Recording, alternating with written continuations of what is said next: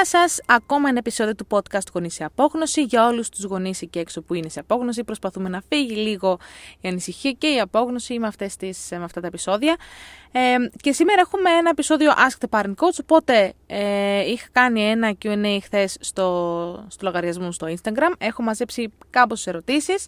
Θα διαλέξω αυτές τις οποίες είναι λίγο διαφορετικές, γιατί κάποια θέματα έχουμε καλύψει, δηλαδή επιθετικότητα, ξεσπάσματα. Ε, λίγο ε, προτιμά, προτιμήσει προς ένα γονιό. Αυτά είναι θέματα τα οποία τα έχουμε καλύψει ξανά.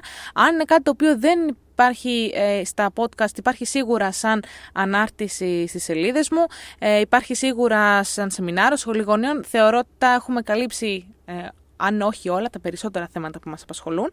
Ε, πάμε λοιπόν να δούμε ε, μερικές τέλος πάντων ερωτήσεις οι οποίες μπορούμε να απαντήσουμε σήμερα. Η πρώτη ερώτηση λέει: Τι κάνουμε όταν στην παρέα υπάρχει άσχημη συμπεριφορά γονιών προς τα παιδιά τους; Είναι πολύ άβολο.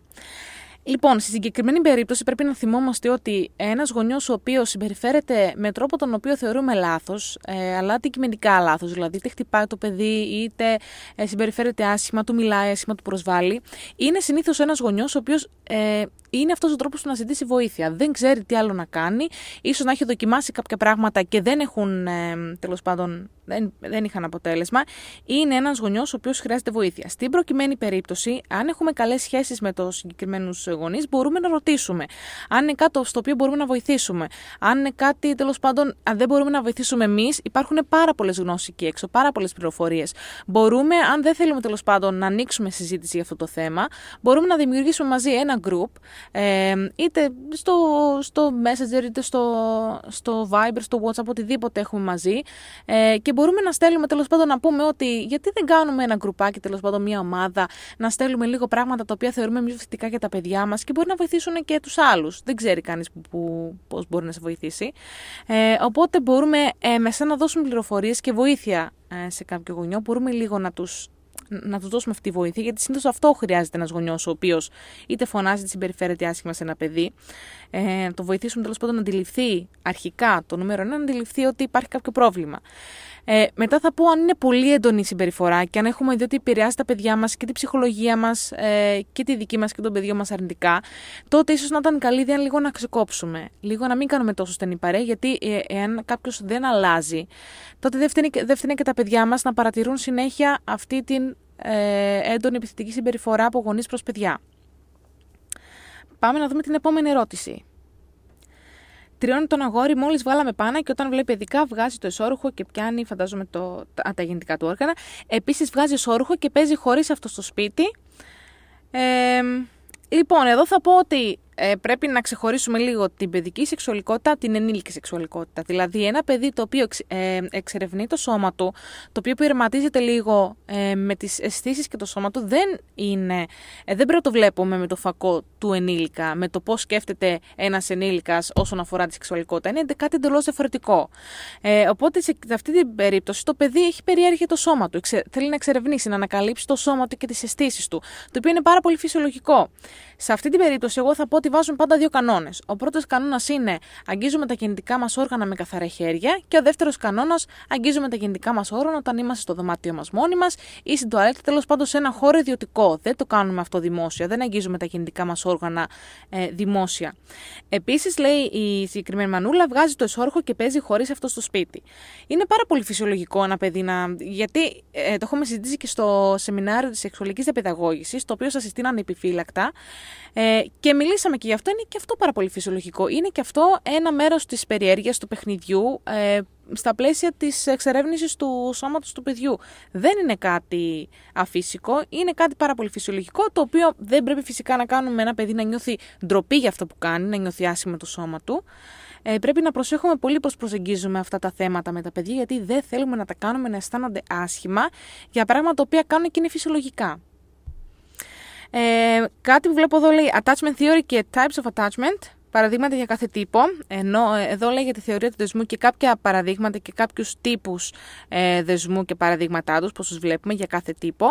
Εδώ θα πω ότι ε, στο πρόγραμμα που ετοιμάζω το καινούριο, που θα ανακοινώσω το Σεπτέμβρη, το οποίο έχει να κάνει είναι 12 ε, συνεδρίες οι οποίες έχουν συγκεκριμένες θεματικές και είναι μια ολική μεταμόρφωση ενός ε, γονέα.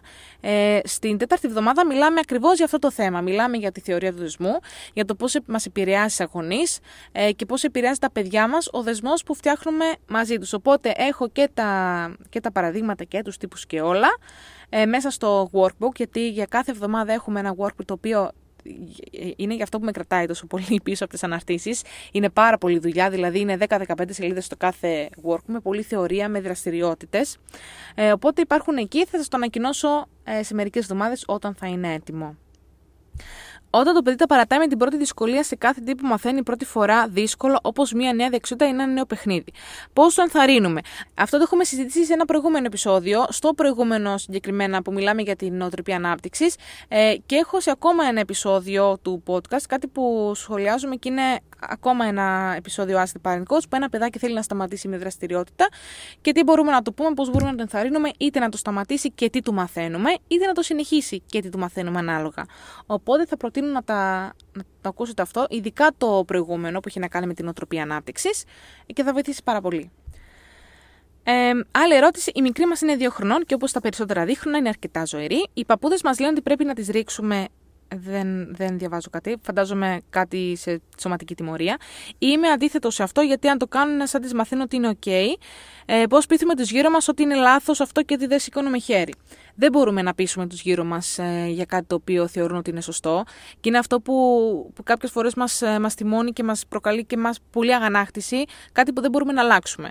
Ειδικά όταν πρόκειται για παππούδες, είναι μεγαλύτερης γενιάς άνθρωποι και είναι πιο δύσκολο να αλλάξουν αυτά τα οποία θεωρούν σωστά και φυσιολογικά. Ε, δεν προσπαθούμε να αλλάξουμε κανέναν. Εμείς θα πούμε τη γνώμη μας, εάν δούμε ότι δεν αλλάζει και αν δούμε ότι αυτό μπορεί να επηρεάσει και αρνητικά το δικό μας παιδί. Δηλαδή, αν δεν είμαι εδώ ε, να, να σε βλέπω, υπάρχει πιθανότητα να χτυπήσεις το παιδί μου. Εάν ναι, τότε δεν θα αφήσω ποτέ το παιδί μου μαζί σου. Είναι πάρα πολύ. Δηλαδή, βάζουμε και εμείς τα όρια μας γονείς. Το όριο δεν είναι δεν θέλω να χτυπάς το παιδί μου. Το όριο είναι εάν χτυπήσεις το παιδί μου ή αν ε, με ξανασυμβουλεύσεις αυτό το πράγμα, ε, τότε και πρέπει, θα πρέπει και εγώ λίγο να απομακρυνθώ και να απομακρύνει το παιδί μου από κοντά σου. Είναι πάρα πολύ, ε, πάρα πολύ αρνητικά τα αποτελέσματα της σωματικής τιμωρίας σε ένα παιδί και δεν υπάρχει λόγος να διακινδυνεύουμε ε, από φόβο μη στεναχωρήσουμε κάποιον και μην κάνουμε κάποιον απογοητευτεί. Δεν είναι αυτή η δουλειά μας. Η δουλειά μας είναι να προστατεύουμε τα παιδιά μας. Επόμενη ερώτηση: Πόσο αμετάκλητα πρέπει να είναι τα όρια ως προς το φαγητό και την ώρα ύπνου 15 μηνών. Γενικά δεν πρέπει ποτέ ένα όριο να είναι ε, αδιάλακτο και αμετάκλητο. Δηλαδή, είμαστε και εμείς άνθρωποι, κάποιες φορές κάνουμε ε, λάθη στα όρια. Δηλαδή, θα βάλω ένα όριο το οποίο είναι πάρα πολύ αυστηρό και μετά θα το σκεφτώ και θα πω, Μα γιατί έβαλα αυτό το όριο, δεν είναι λογικό. Οπότε θα πάω στο παιδί μου, θα ζητήσω συγγνώμη και θα πω, Ξέρεις, το έχω ξανασκεφτεί, άστο προσαρμόσουμε λίγο διαφορετικά. Δεν είναι λάθος και κάποιες φορές, ακόμη και πολύ αυστηρά όρια που έχουμε, θα τα, θα τα αλλάξουμε λίγο για να, για να πάμε με τις ανάγκες του παιδιού. Ε, εδώ λέω ως προς το φαγητό και την ώρα ύπνου συγκεκριμένα παραδείγματα. Γενικά με την ώρα ύπνου εγώ προσωπικά πιστεύω ότι δεν υπάρχει μία ώρα η οποία, την οποία πρέπει να βάζουμε ένα παιδί συγκεκριμένης ηλικίας για ύπνο. Δηλαδή θα γίνει το παιδί δύο ετών και μόλις κλείσει δύο ετών, τώρα θα πρέπει να κοιμάται αυτή την ώρα και να ξυπνάει αυτή την ώρα. Πάμε πάντα με τα σημάδια του παιδιού. Και είναι πάρα πολύ σημαντικό να μάθουμε, να μάθουμε σε ένα παιδί σε πολύ μικρή ηλικία να διαβάζει και τα σημάδια που του δίνει το σώμα του. Τα ματάκια μας βαραίνουν, έχουμε κουραστεί, νιώθουμε το σώμα μας λίγο δεν έχει πολύ ενέργεια, τα ποδαράκια και τα χεράκια μα δεν σηκώνονται πολύ εύκολα και θέλουμε λίγο να ξαπλώσουμε. Αυτό είναι που σου λέει το σώμα σου ότι είσαι κουρασμένος και πρέπει να κοιμηθείς. Μόλις νιώσεις αυτό το συνέστημα, έρχεσαι να μου το πεις και πάμε για ύπνο. Ξεκινάμε λίγο τη διαδικασία για, του, του ύπνου. Ε, αφήνουμε λίγο το παιδί. Δεν υπάρχει καλή ώρα και κακή ώρα στο να βάλω το παιδί για ένα ύπνο. Φτάνει να, ε, να παίρνει το παιδί όλες τις ώρες ε, που χρειάζεται για να αναπτυχθεί σωστά. Αυτό με το φαγητό επίσης δεν πρέπει να είμαστε αμετάκλητοι γιατί θέλουμε ένα παιδί να έχει υγιή σχέση με το σώμα του, υγιή σχέση με το φαγητό.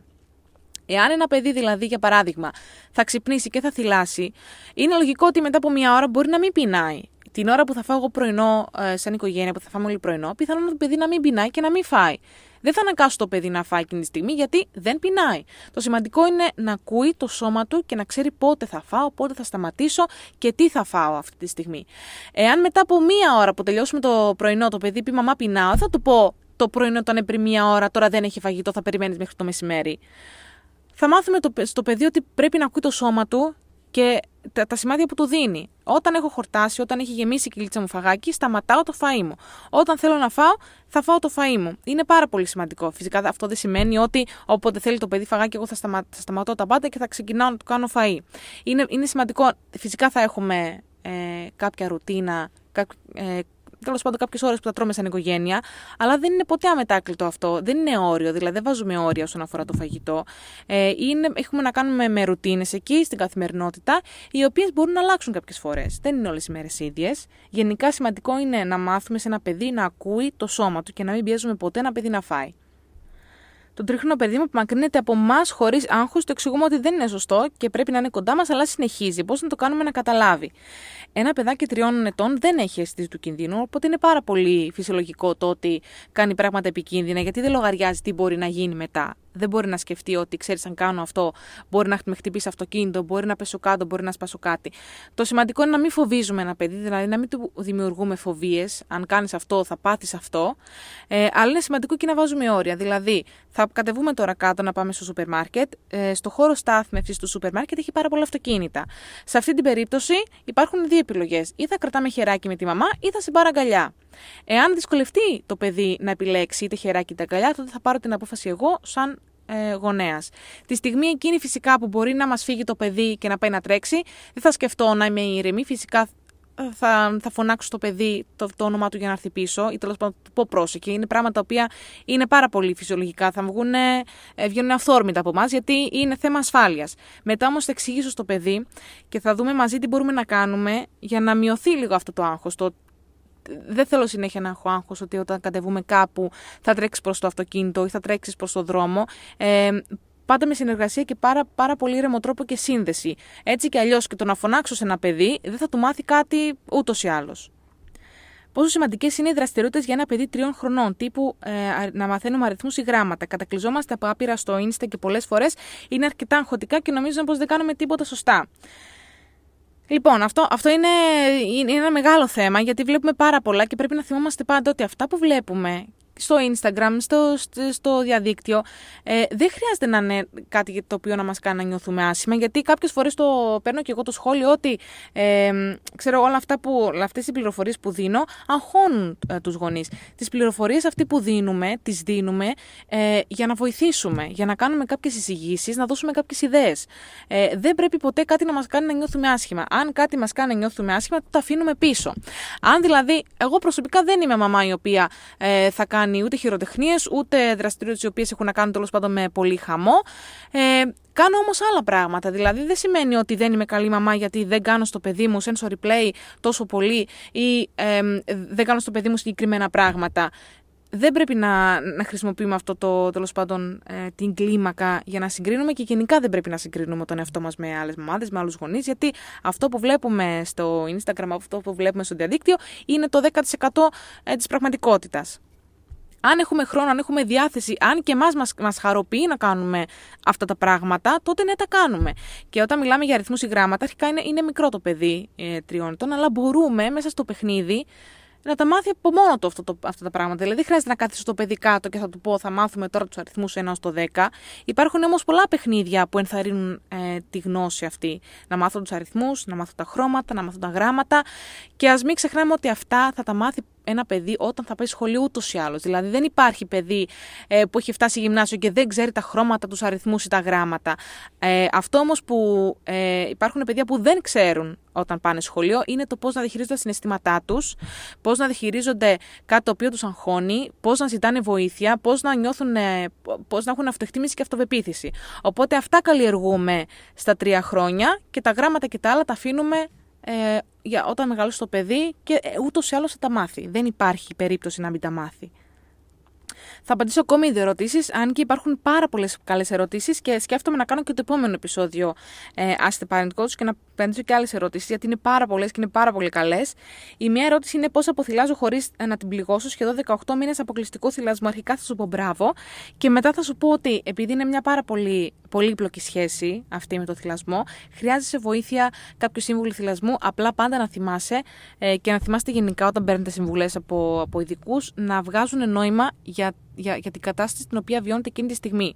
Δηλαδή, αν έχω κάνω συγκίνηση και είμαι καλά με αυτό και θυλάζω και είμαι εντάξει ε, και μου πει κάποιος ότι πρέπει τέλος πάντων να σταματήσει απευθείας στη συγκίνηση και το θυλασμό και πρέπει να αφήνεις το παιδί να κλαίει για να συνηθίσει, τότε ξέρω ότι δεν είναι αυτή η συμβουλή για μένα και την οικογένειά μου και προχωράω σε κάποια άλλη συμβουλή. Δεν κάνω ποτέ κάτι το οποίο δεν, ε, δεν μου βγάζει νόημα, κάτι το οποίο νιώθω το ένστικτό μου ότι δεν είναι σωστό αυτό που ακούω. Όποιες πληροφορίες και να παίρνουμε, ό,τι γνώση και να πάρουμε, ρωτάω λίγο τον εαυτό μου, είναι φυσιολογικό αυτό που ακούω, δηλαδή μου βγάζει νόημα, ε, μου φαίνεται σωστό, πώς με κάνει να νιώθω. Και μετά ε, θα δούμε αν θα το κάνουμε ή όχι. Τελευταία ερώτηση λέει πώς λέμε σε 2,5 χρονών παιδάκι ότι πέθανε το σκυλάκι του. Λοιπόν, αυτό είναι πάρα πολύ δύσκολο, ε, αλλά είναι σημαντικό να λέμε πάντα στα παιδιά την αλήθεια. Δηλαδή, θα πούμε την αλήθεια σε ένα παιδί. Δεν ξέρω αν υπάρχει ε, ε, λέει η ερώτηση ότι πέθανε το σκυλάκι, οπότε δεν ξέρω αν υπήρξε κάποιο ατύχημα ή αν το, παιδά, το σκυλάκι ήταν άρρωστο και έπρεπε να του κάνουμε ευθανασία. Σε αυτή την περίπτωση όμως είναι πολύ σημαντικό να εξηγούμε με ακρίβεια τι συμβαίνει στο παιδί. Δηλαδή, αγάπη μου, ε, το σκυλάκι μας ήταν πολύ άρρωστο ή τέλος πάντων κτύπησε και δεν χτυπάει η καρδούλα του πια, δεν μπορεί. Τέλος πάντων και είναι καλό να λέμε τα πράγματα όπως είναι. Το σκυλάκι μας πέθανε. Ε, και θα, θα, θα βιώσει κάποια συναισθήματα το παιδί και θα είμαστε κι εμείς ε, κοντά του. Και είναι σημαντικό λίγο να διαχειριστούμε και τα δικά μας συναισθήματα, γιατί φυσικά έχουμε κι εμείς ε, συναισθήματα όταν ε, πεθαίνει ένα μέλος, ε, ένα κατοικείο της οικογένειάς μας. Οπότε είναι πάρα πολύ σημαντικό πρώτα να διαχειριστώ τα δικά μου συναισθήματα και μετά να βοηθήσω το παιδί να διαχειριστεί τα δικά του. Ε, αν ε, υπάρχει σε κάποια άλλη περίπτωση χρόνος να προετοιμάσουμε λίγο το παιδί, ότι το εξηγούμε ότι το, το σκυλάκι μας είναι άρρωστο ε, και ίσως να μην αντέξει πολύ και ίσως τέλος πάντων τελειώνει η ζωή του και το εξηγούμε. Μπορεί το παιδί να μην καταλάβει στα δυόμιση ακριβώς τι θα γίνει, γιατί δεν καταλαβαίνουν και όλα σε αυτήν την ηλικία ε, τη, τη μονιμότητα του θανάτου. Δηλαδή, δεν δεν θα το ξαναδώ. Είναι σημαντικό όμως να μην χρησιμοποιούμε φράσεις όπως θα πάει στον ουρανό ε, και, και πράγματα τα οποία μπορεί να μπερδέψουν ένα παιδί. Του μιλάμε με ακρίβεια και οι λεπτομέρειες πάντα έχουν να κάνουν με την ηλικία του παιδιού και το αναπτυξιακό στάδιο στο οποίο βρίσκεται. Δηλαδή, ε, θα πω περισσότερες πληροφορίες σε ένα πιο μεγάλο παιδί και λίγο λιγότερες πληροφορίες σε ένα πιο μικρό παιδί. Αλλά πάντα θέλει ενσυναίσθηση, θέλει κατανόηση, θέλει υπομονή και αρχικά λυπάμαι πάρα πολύ που σας έχει συμβεί αυτό. Λοιπόν, με αυτή την ερώτηση και μάλλον θα το κάνω αυτό που είπα, θα κάνω και την επόμενη εβδομάδα με τις συγκεκριμένες ερωτήσεις, ε, αν είστε παρεντικό, γιατί είναι πάρα πολλές και είναι πάρα πολύ καλές και δεν θέλω να αφήσω σημαντικές ερωτήσεις πίσω. Υπάρχουν κάποιες ερωτήσεις που έχουν να κάνουν με επιθετικότητα, με δεν με ακούει, με ξεσπάσματα. Για αυτά όλα υπάρχει ήδη υλικό έτοιμο, ε, είτε σε άλλα επεισόδια του podcast, είτε σε ανάρτηση στο Instagram, οι οποίες είναι πάρα πολλές αναρτήσεις και αν πάτε πίσω τα έχω καλύψει σχεδόν όλα, είτε σαν σεμινάριο, είτε στη σχολή γονέων. Ε, οπότε θα σας πω να τα κοιτάξετε λίγο και αν υπάρχει κάτι το οποίο δεν έχω καλύψει, τότε ε, να το συζητήσουμε φυσικά. Και επειδή έχω δει και, μια ερώτηση που είχε να κάνει με σεξουαλική διαπαιδαγώγηση, με άτομα του οικογενειακού κύκλου, τα οποία ε, δεν σέβονται τέλος πάντων το αέρα του παιδιού όσον αφορά το, ε, του πιάνουν τα πουτάκια, του, του μιλάνε για, το, για τα γεννητικά του όργανα. Εκεί βάζουμε σταθερά όρια και αυστηρά στους άλλους. Δεν επιτρέπεται κανείς να μιλάει με αυτόν τον τρόπο στο παιδί μας και να, να, του, να του πιάνει τέλος πάντων το, το σώμα του χωρίς την άδειά του. Σε αυτό είναι αδιάλακτο το όριο προς τους άλλους. Αλλά υπάρχουν όλα και στο σεμινάριο σεξουαλικής διαπαιδαγώγησης, το οποίο έγινε πριν δύο εβδομάδες. Και σας ευχαριστώ πάρα πολύ που ήσασταν μαζί μου σε αυτό το επεισόδιο. Θα τα πούμε την επόμενη εβδομάδα με ακόμα ένα επεισόδιο Άστε Παρνητικό, γιατί έχουμε πάρα πολλές ερώτησεις να απαντήσουμε. Γεια σας!